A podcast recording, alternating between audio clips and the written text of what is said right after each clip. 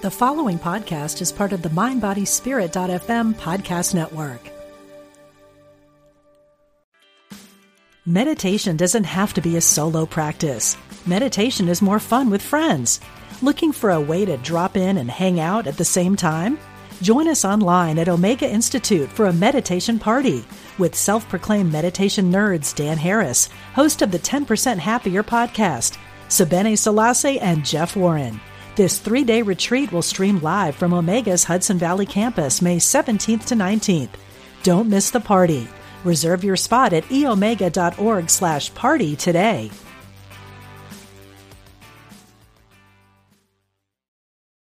This episode is brought to you by Visit Williamsburg. In Williamsburg, Virginia, there's never too much of a good thing. Whether you're a foodie, a golfer, a history buff, a shopaholic, an outdoor enthusiast, or a thrill seeker, you'll find what you came for here and more. So ask yourself, what is it you want? Discover Williamsburg and plan your trip at visitwilliamsburg.com.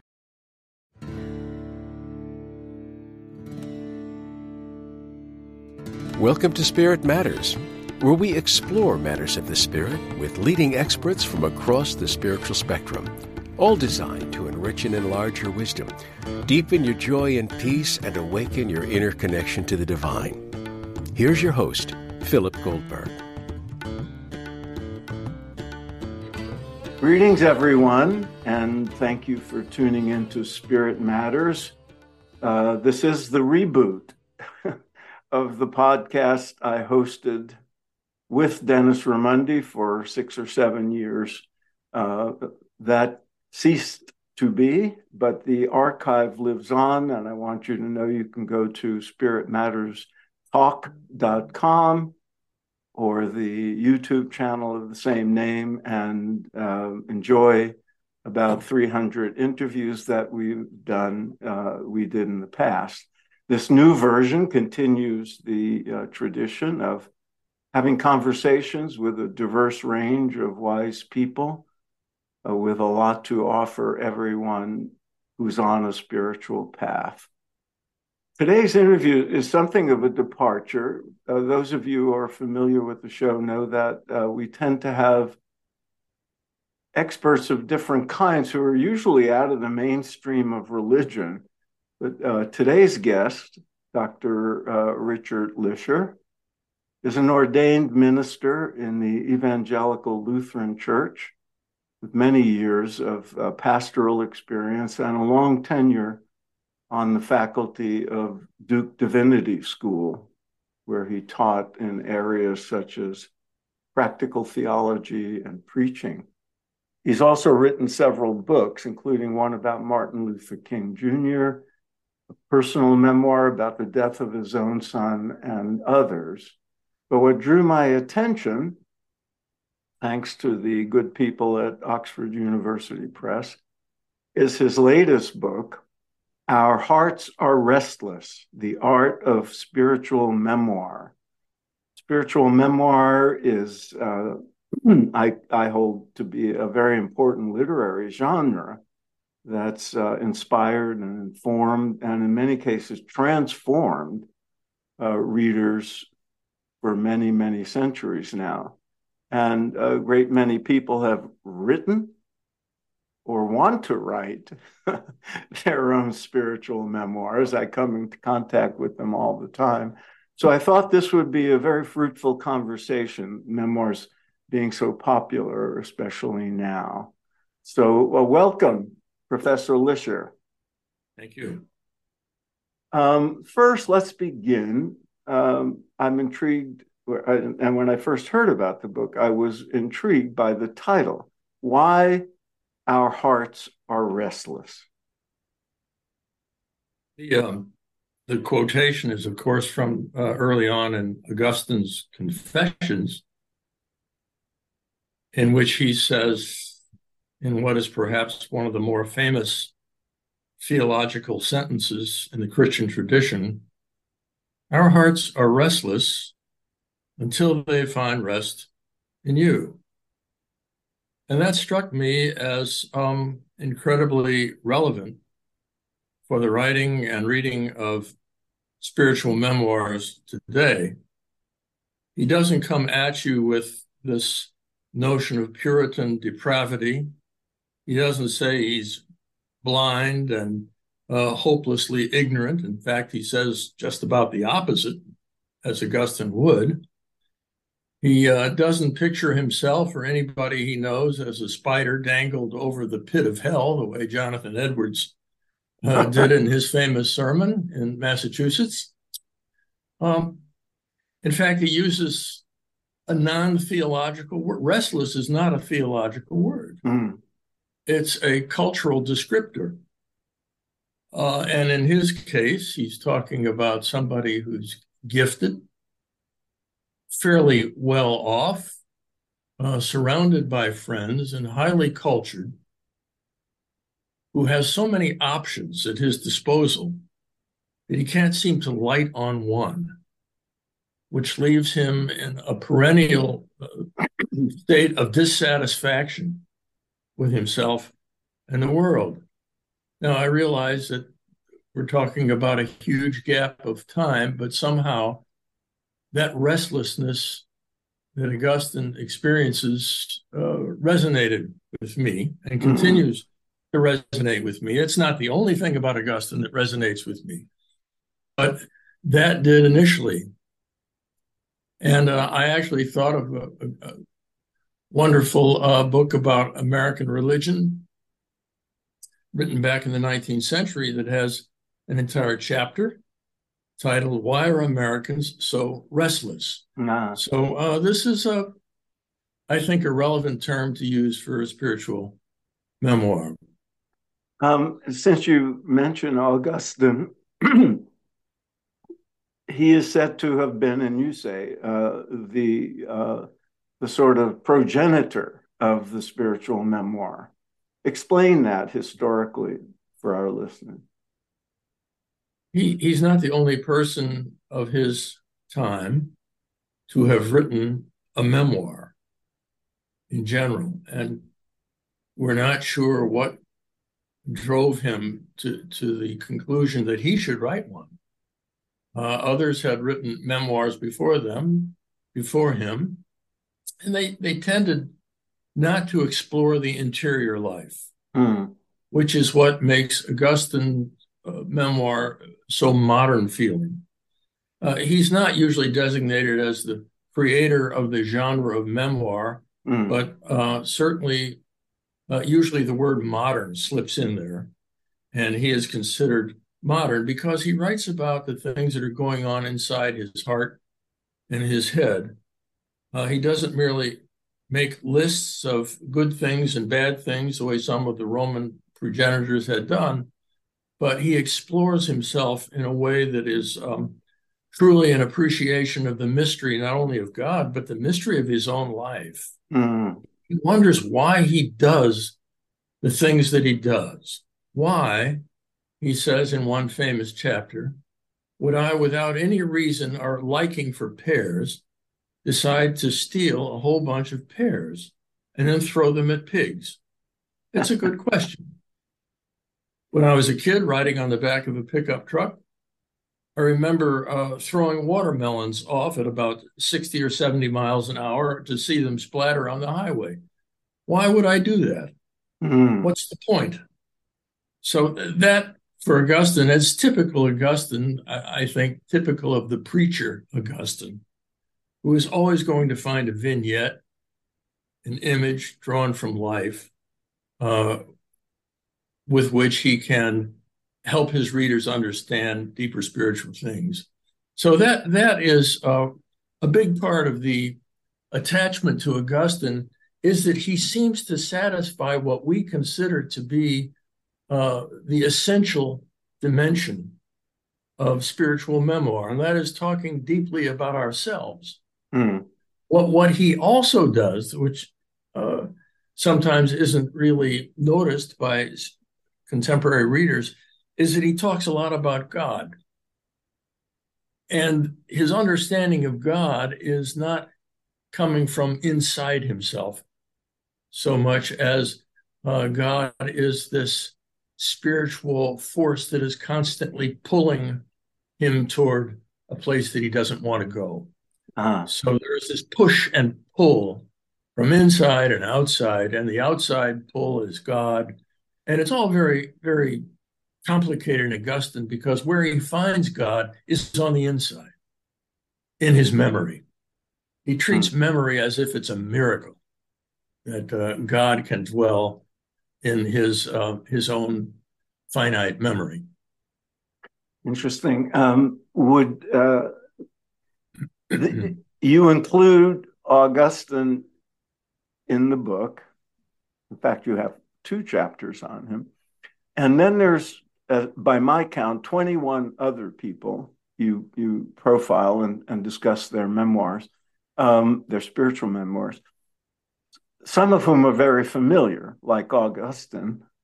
So Thomas Merton, James Baldwin, which is an interesting choice I want to ask you about. But there are also some people I, I'd never heard of, some still living, some centuries in the past. Uh, why? How did you choose the people you did out of the you know hundreds of memoirs of spiritual memoirs that are out there? Why? Why those choices? I wanted to avoid the stereotyped idea of the spiritual memoir as a conversion story. Ah. The theme being once I was lost, now I'm found, was blind, but now I see. So, and there are a lot of those. And conversion is a greedy topic. Uh, it will take up all the oxygen out of the room. But the more I read, and I've been reading for over 20 years and teaching courses on memoir, I realized that there are so many different paths that people have followed uh, that I wanted to explore some of those. Um, for example, uh, some people write about what they've done, some people write about what they've thought. Uh, John Bunyan, for example, his entire spiritual memoir, Grace Abounding to the Chief of Sinners, much of it occurs in his head. His, his constant temptations and feelings of worthlessness and despair, then uh, remedied by a Bible passage and so forth. But there's not a lot of the exterior world uh, to be had in that. Um, uh, Julian of Norwich, for example, uh, writes about what she saw, not what she did. Hmm. One morning, back in, in the 14th century, only a, a couple of decades past the bubonic plague in Norwich, England. She's lying on her deathbed. And the priest has been called. She has no feeling from the waist down. She can't hold her head up, it's rolled over on her shoulder. The priest comes and he brings a boy with him. And he says, What priests will say, daughter, look upon him who died for you and me. And the boy holds up a crucifix. And with all her strength, she manages to open her eye and look at the crucifix. Her mother comes to close her eyes because she thinks she has passed. But suddenly something surprising happens. The little figure of Jesus on the cross begins to bleed. And that, for Julian, unleashes a rolling torrent of visions that take up more than 24 hours, but only 24 hours of what then would become a long life. So she writes about what she saw. So that's a whole different, um, whole different aspect of uh, religious memoir or spiritual memoir. You say uh, you were curious about the different paths people are on. At the same time, by my count, all but one of the people you focus on was Christian. Um, the one exception being uh, a Jewish woman, a European Jew during the Nazi era. Um,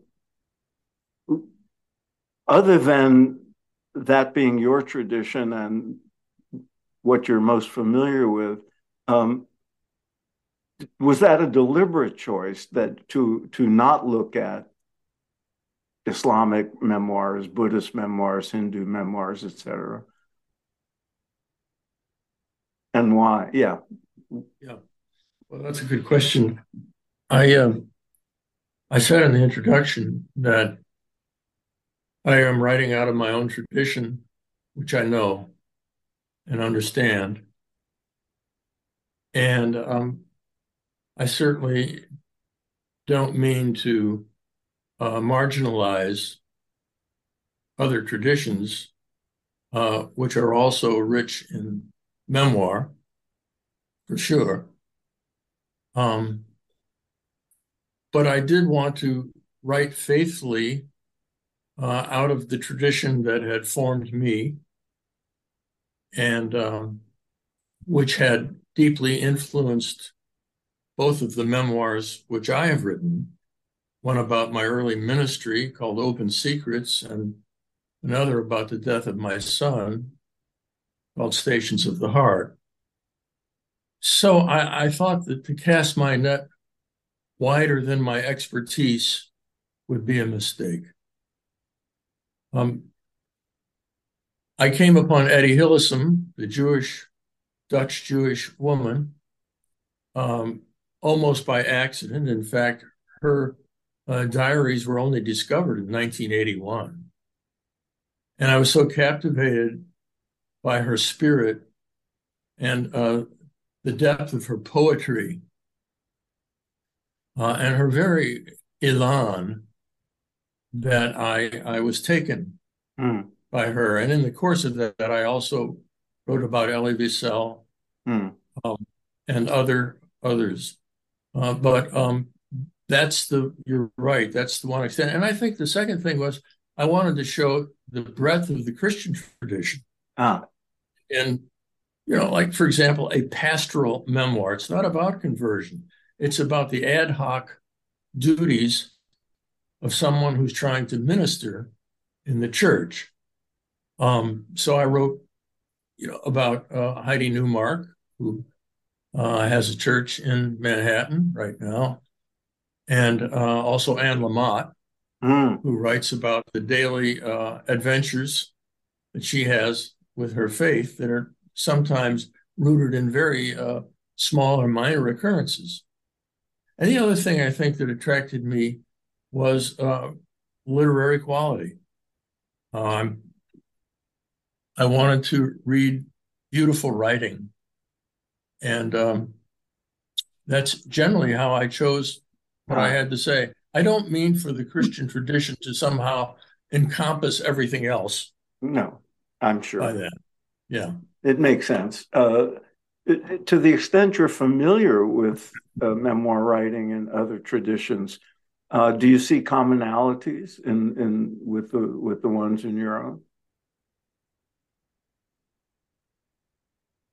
Commonalities within my tradition? No, um, between memoirs in your tradition and the memoirs in others, if you if you're familiar with those other traditions.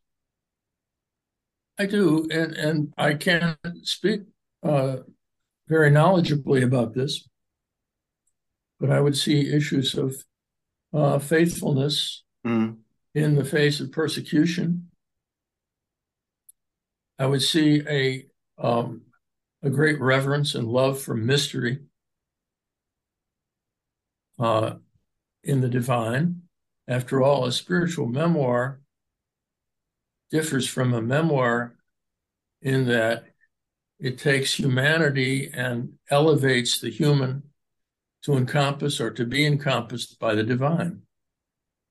Uh, I see in certain Christian memoirs uh, the sense of that absorption into the divine, which, which, is found in Christianity, but also in Buddhism and in other traditions, mm-hmm. Judaism. Um, so I think they're they're definitely, you know, it sort of reminds me of uh, Thomas Merton's excursions into uh, mm-hmm. the world of, of Buddhism and uh, the, the tremendous commonalities he found there. Yeah. Very good. Um, since we raised it earlier and you brought him up as an example, uh, I was very curious why you chose James Baldwin. I was not aware that he had written spiritual memoir. I uh, include Baldwin in a section of the book called Nomadic Faith. Uh, the nomad looks for water wherever he or she can find it and may drink de- deeply and then may move on. Um, Baldwin did just that with uh, his Pentecostal Christianity in Harlem. Whereas a street kid and a kid who was having a difficult time finding his way on the on the mean streets mm-hmm. is taken into a Pentecostal church and becomes an adherent and undergoes a shattering conversion experience, um, very reminiscent of the kind that described by Bunyan and others. They even use the same language. Hmm.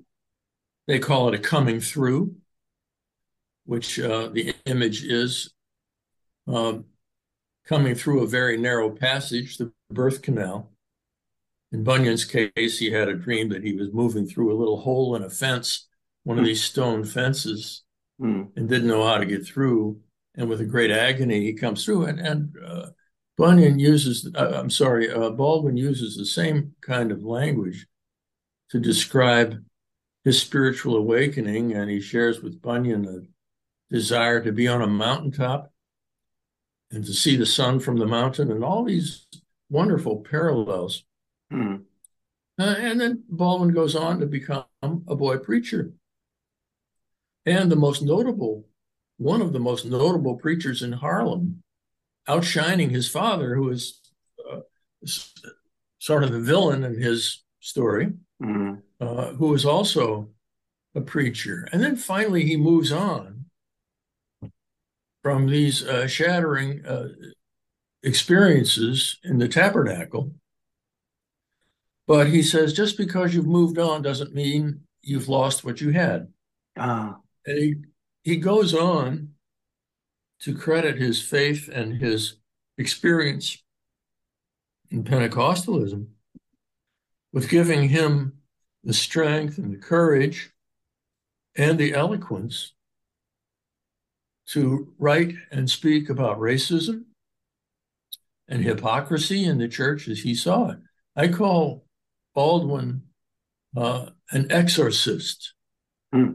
An exorcism, of course, is a is a genuine office of the historic Catholic Church, and the exorcist doesn't get rid of evil by making friends with it. Uh, the exorcist pulverizes it, and I think to read uh, Baldwin on the church and on America and on race is to be pulverized. Um, but he he spoke before the, the World Council of Churches. He preached a sermon in the National Cathedral. He always gave credit to where he had been. Huh. And uh, in that sense, and I know others have said, gee, James Baldwin, a spiritual memoir. I don't say that he wrote a complete spiritual memoir, but uh-huh. everything he wrote was about himself. Mm. That's fascinating. Um, just a basic question for the readers, uh, for the listeners, rather, um, and perhaps readers of your book. Um, what what well, we, is, we can always hope. Yes. What is the value to the average spiritual seeker in reading mem- spiritual memoirs? What's to be gained? There's a lot to be gained. I think spiritual memoir may be the most intimate of all the genres. And we know from the New York Times and from the bookstores and Amazon that it's still the most popular genre. Um, so there's a great deal to be gained. And I say it's intimate not so much because whoever writes a memoir does a kind of um, autobiographical striptease or uh, focuses solely on self expression and self revelation. Intimacy is not about one person, it's about two. So, uh, those who write spiritual memoirs that really get down and work with the reader are effectively establishing a kind of um, partnership between writer and reader. And Is that the, what you mean by it's about two? It's about two. A spiritual memoir uh, is a kind of offer, but it's not a homiletic or sermonic sermonic offer made from a pulpit. It's implied. Hmm. It's buried deep within the stuff of writing, drama, plot, characterization, metaphor, all those things that make a uh, something enjoyable to read. Um, and the writer is saying to the reader, "Look, this this is the path that I took. Uh, these are the mistakes I made. This path is open to you too, and God help you. The mistakes are there for you too. But but first, you've got to close my book, put it aside, and open your own. Mm-hmm. There's a kind of crossing over that takes place. Now, f- further than that, I really think, and I'm speaking here, let us say, in the formation of Christians, but one could say in the formation within any religious tradition. You have the scripture, which, even though Christians say they value highly, they don't read all that often.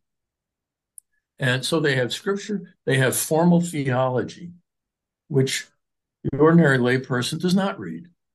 I, Karl Barth, Tillich, all, all the great theologians, only people who've been to seminary tend to be reading them. And then at the very other end of the spectrum, you have the sermon. But in the middle, in memoir, you have an honest portrayal of what it means to live a real life in the world, as the Latin theologians would say, coram deo, in the presence of God. And the memoirist, the spiritual memoirist, in my view, one of the ways he or she is distinct from a memoirist is that the spiritual memoirist refuses to narrate a world from which God is absent or not a factor or not a factor in the plot.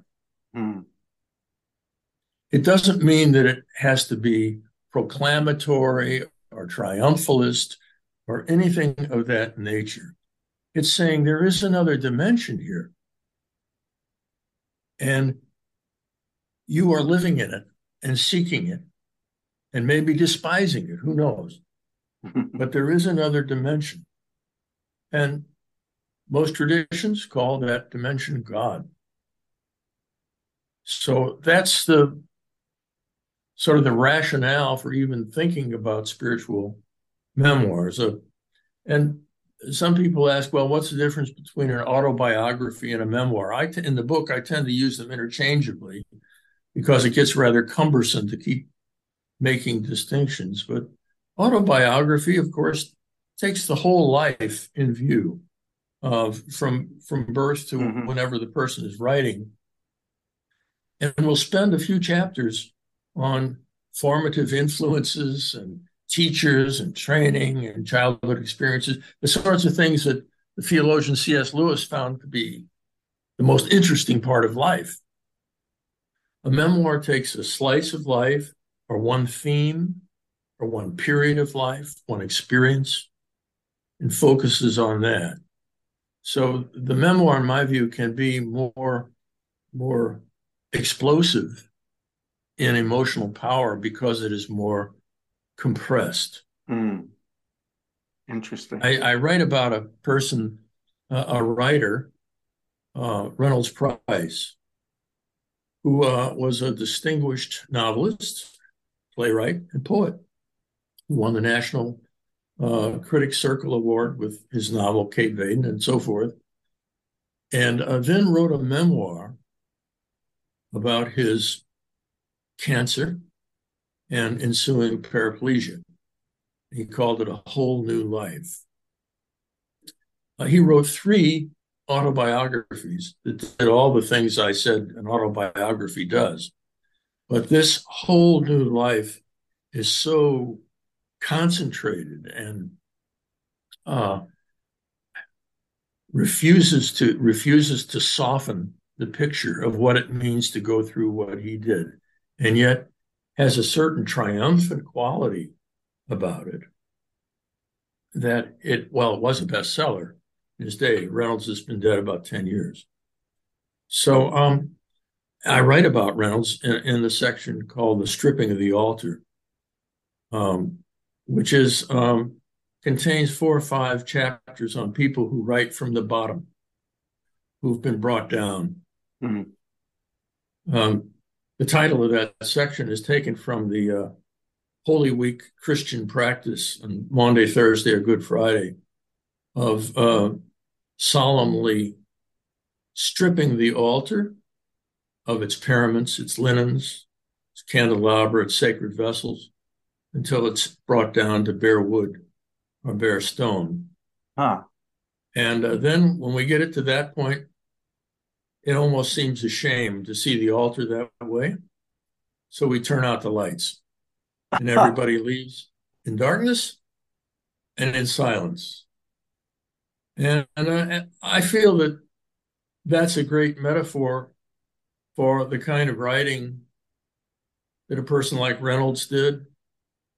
Um, it, it's um, Abelard and Heloise back in the Middle Ages, the, their tragic story, and so forth. It's really what I say in the book, I say it's a double strip. It refers metaphorically to uh, the stripping of Jesus before he was put to death. They, they took off his clothes and they also stripped him of any divine power that he might have claimed for himself. He had nothing. He was down to bare wood. But it's also, I think, a reference to what happens to us in our lives when we are brought down mm. to the bottom. What are we going to do? Are we going to still talk about Christianity or Judaism or any religion as if it's a cure all for all our problems? We're going to find another way of talking about it from the bottom. Mm. There are so many religious memoirs, mostly Protestant uh, free church evangelical types that say you become a Christian and you're going to get a better job, or you'll find the love of your life, or maybe you'll get that two story house you've always been coveting. uh, if that's all there is to it, well, that's a fraud. This episode is brought to you by Shopify. Whether you're selling a little or a lot, Shopify helps you do your thing, however you cha-ching. From the launch your online shop stage, all the way to the we just hit a million orders stage. No matter what stage you're in, Shopify's there to help you grow. Sign up for a $1 per month trial period at shopify.com slash special offer, all lowercase. That's shopify.com slash special offer. Your brain needs support, and new OLLY Brainy Chews are a delightful way to take care of your cognitive health. Made with scientifically backed ingredients like Thai ginger, L-theanine, and caffeine, Brainy Chews support healthy brain function and help you find your focus, stay chill, or get energized. Be kind to your mind and get these nootropic chews at olly.com. That's O L L Y.com. These statements have not been evaluated by the Food and Drug Administration. This product is not intended to diagnose, treat, cure, or prevent any disease. Look, Bumble knows you're exhausted by dating. All the must not take yourself too seriously and 6 1 since that matters. And what do I even say other than hey? well, that's why they're introducing an all new Bumble with exciting features to make compatibility easier, starting the chat better, and dating safer. They've changed, so you don't have to. Download the new Bumble now.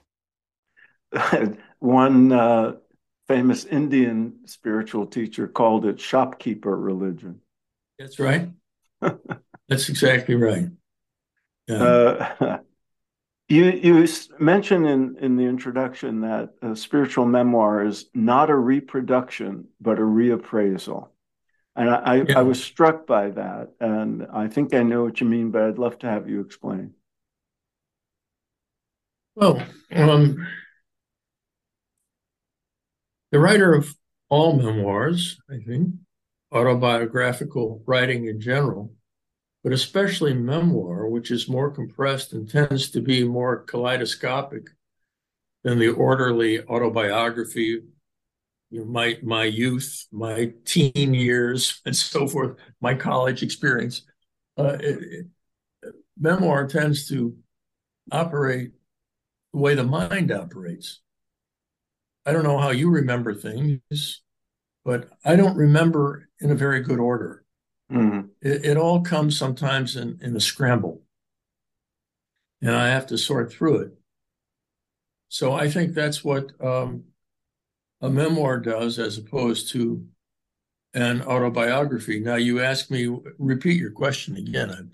I've, I've the reappraisal, not reproduction. Yeah, yeah, that's that's what I meant by that. Is you know we when we're in the thick of our crises in life, or maybe when we're dying, you know, we're not dying with our laptop blazing. Uh, we've set that aside.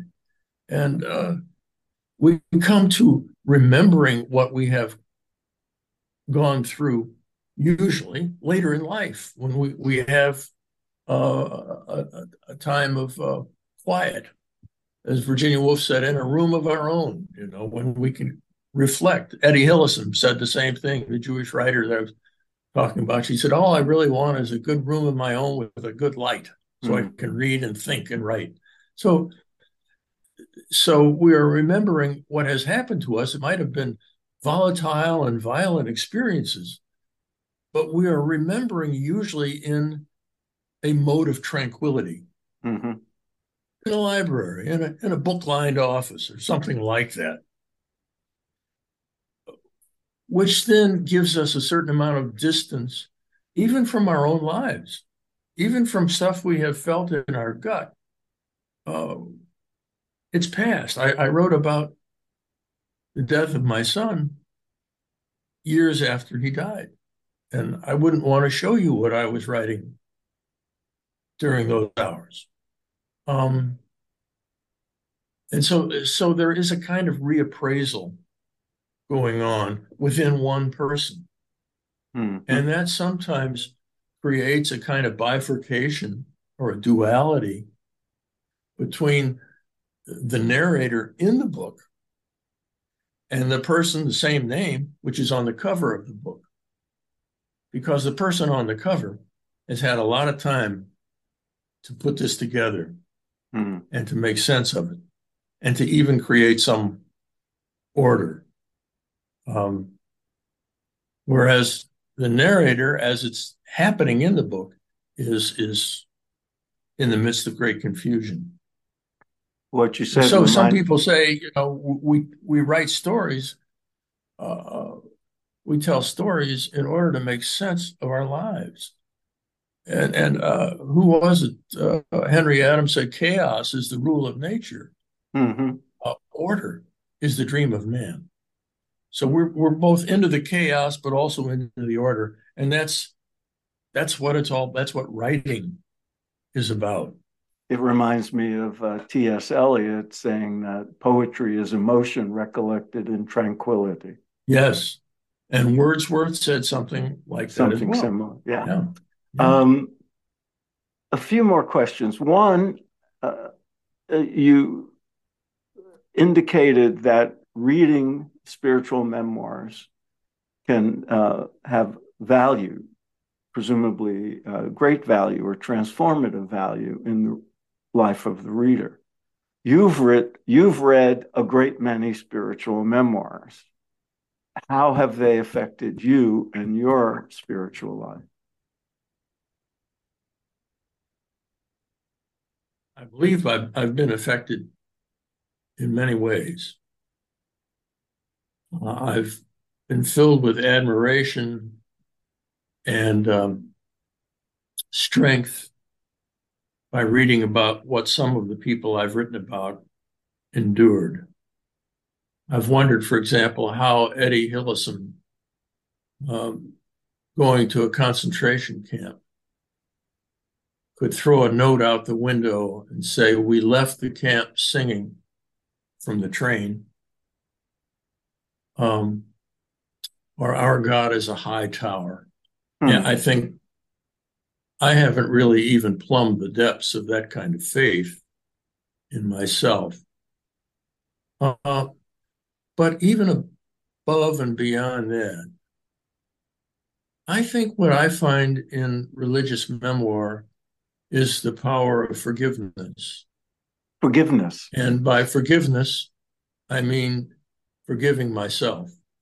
Mm. Because an honest memoir does not sugarcoat, it doesn't gloss over the hard parts. In fact, some of the best ones dive into the hard parts. You know, yeah. that's the stripping of the altar type thing.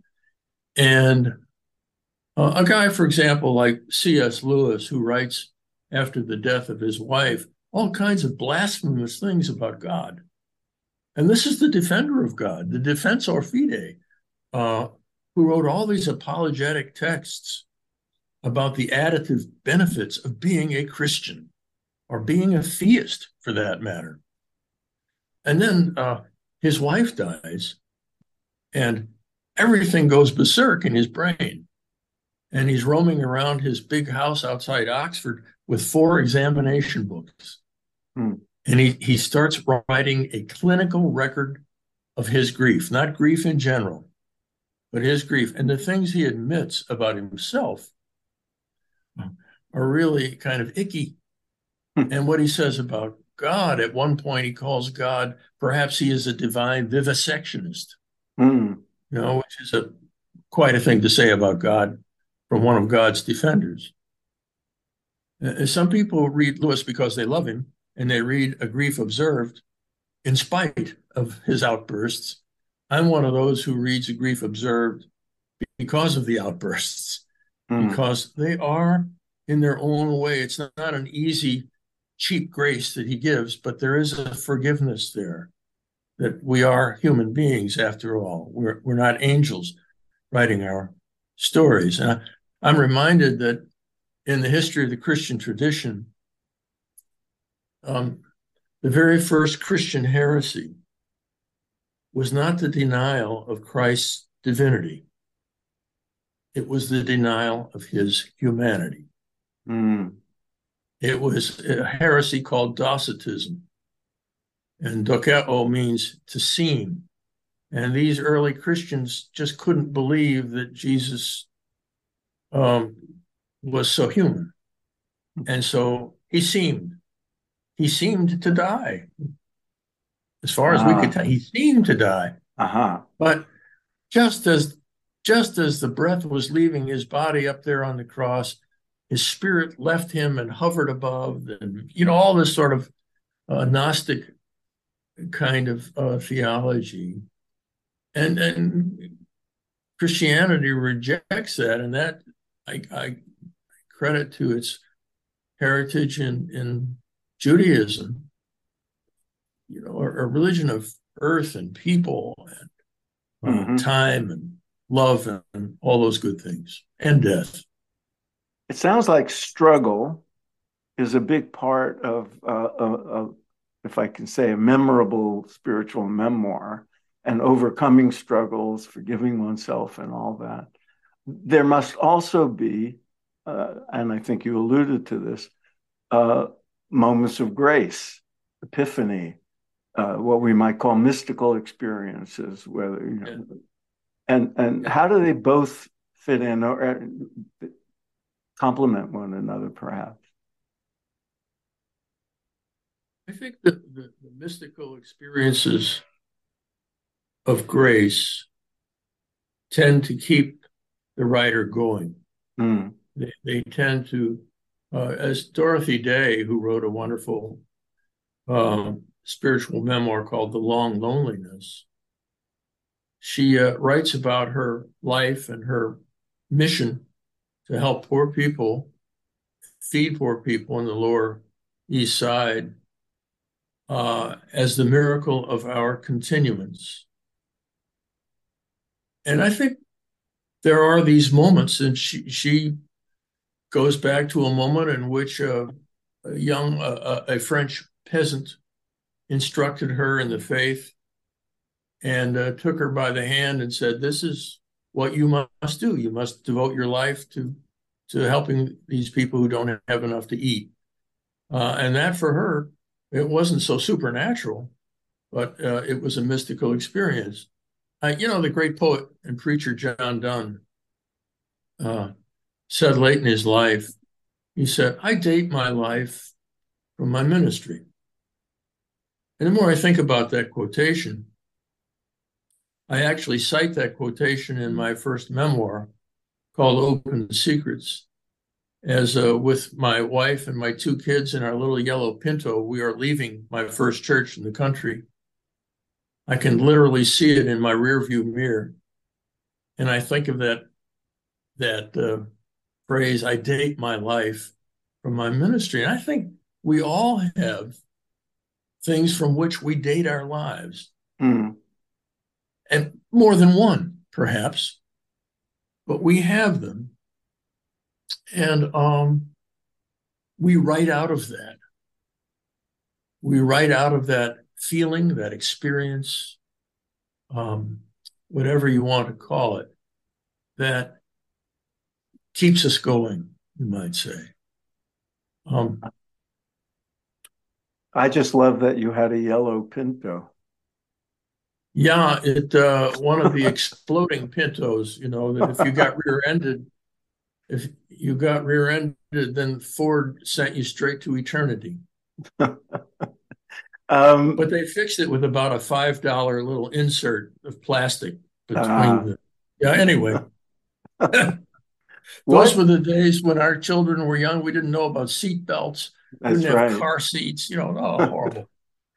um, for uh, our listeners, what advice would you give them when they open, when they approach a spiritual, the reading of a spiritual memoir? What to look for, what attitude to bring to it, what uh, consciousness uh, to approach the book with? To be open, to be trusting, to be open to the divine, to God, to trust the reader and the writer, I should say.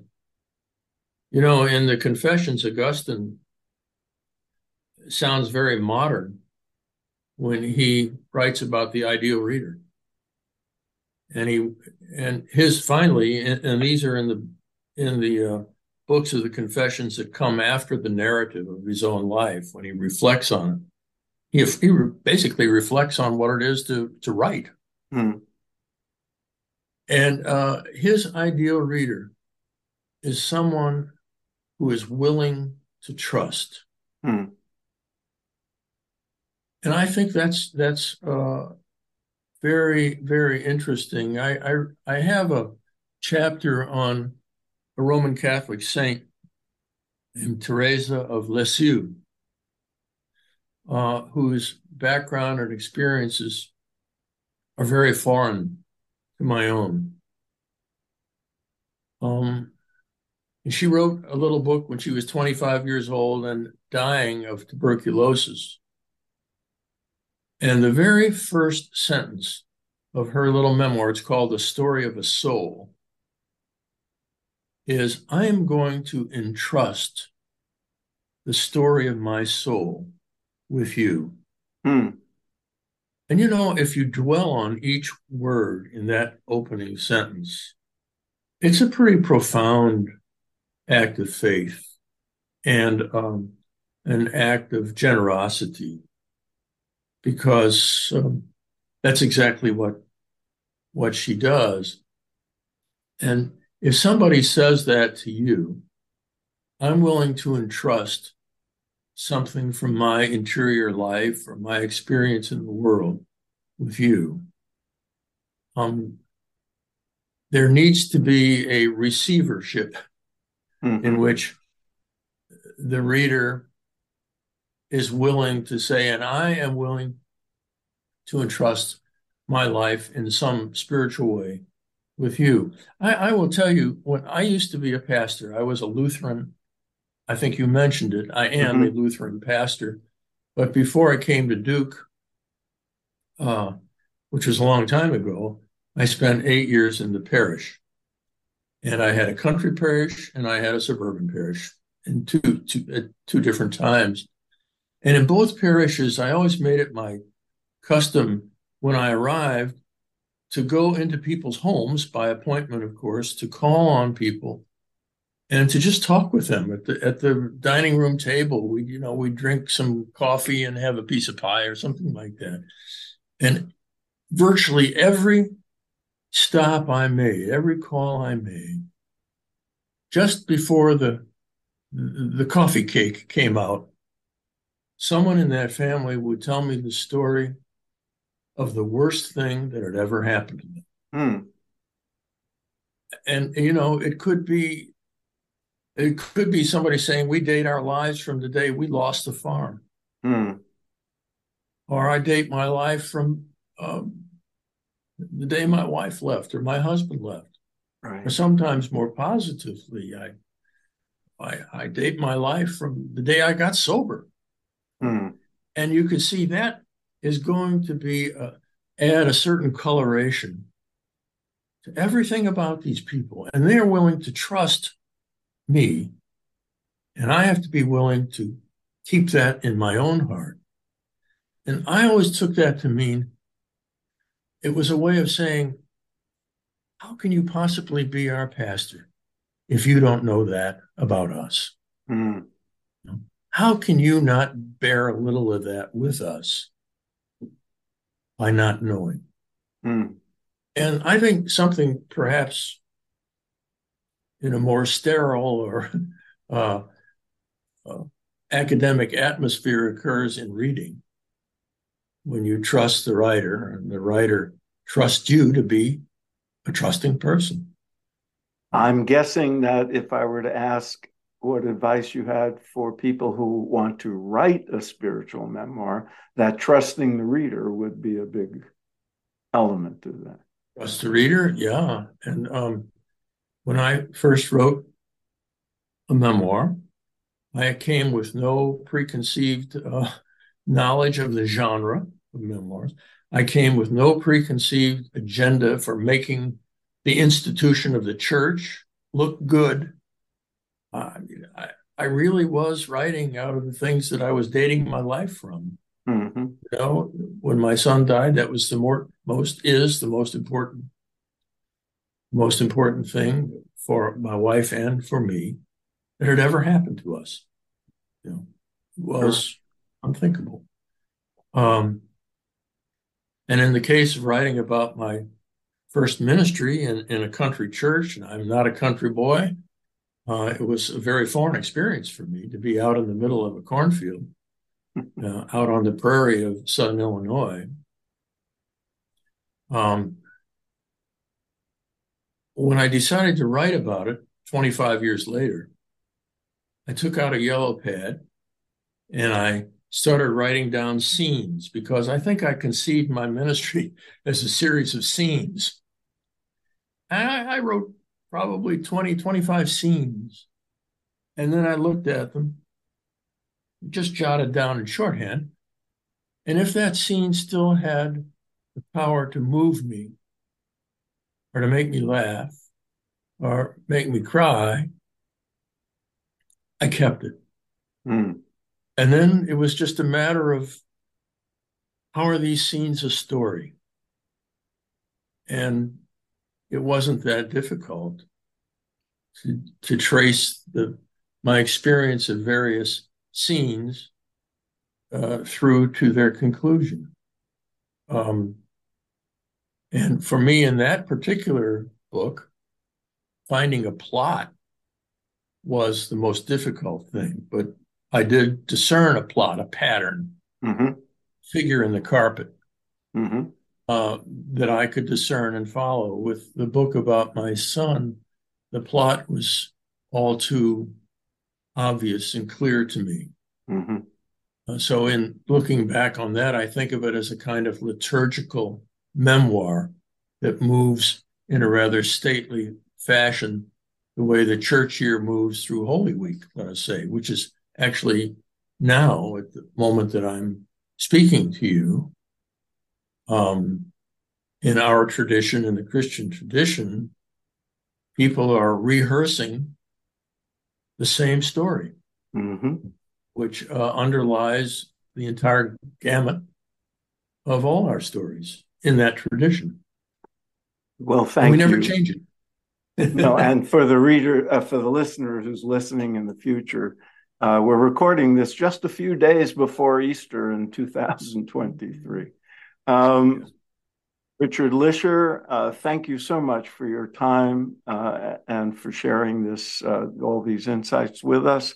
Listeners, um, if your uh, heart is restless, as all of us, all of ours are, um, avail yourself of a good spiritual memoir. And a good start would be uh, Richard Lischer's book, Our Hearts Are Restless The Art of Spiritual Memoir. Thanks again uh, for being with us, uh, Professor Lischer, and thank you, listeners, for listening. Please subscribe to the podcast, tell your friends, email me with suggestions keep in touch, and we'll see you next time.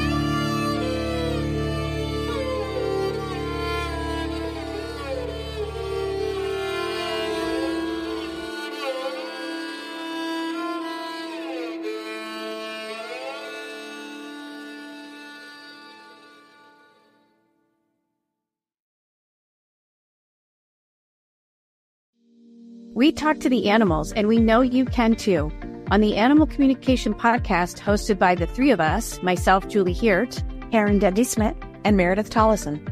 we will show you how to deepen your relationship with your beloved animal companions, whether they're alive or in spirit. As soul level animal communicators, we explain the process and explore topics such as health, behavior, and play, all from the animal's perspective. So subscribe and follow us on Apple, Spotify, and listen as part of the mindbodyspirit.fm podcast network.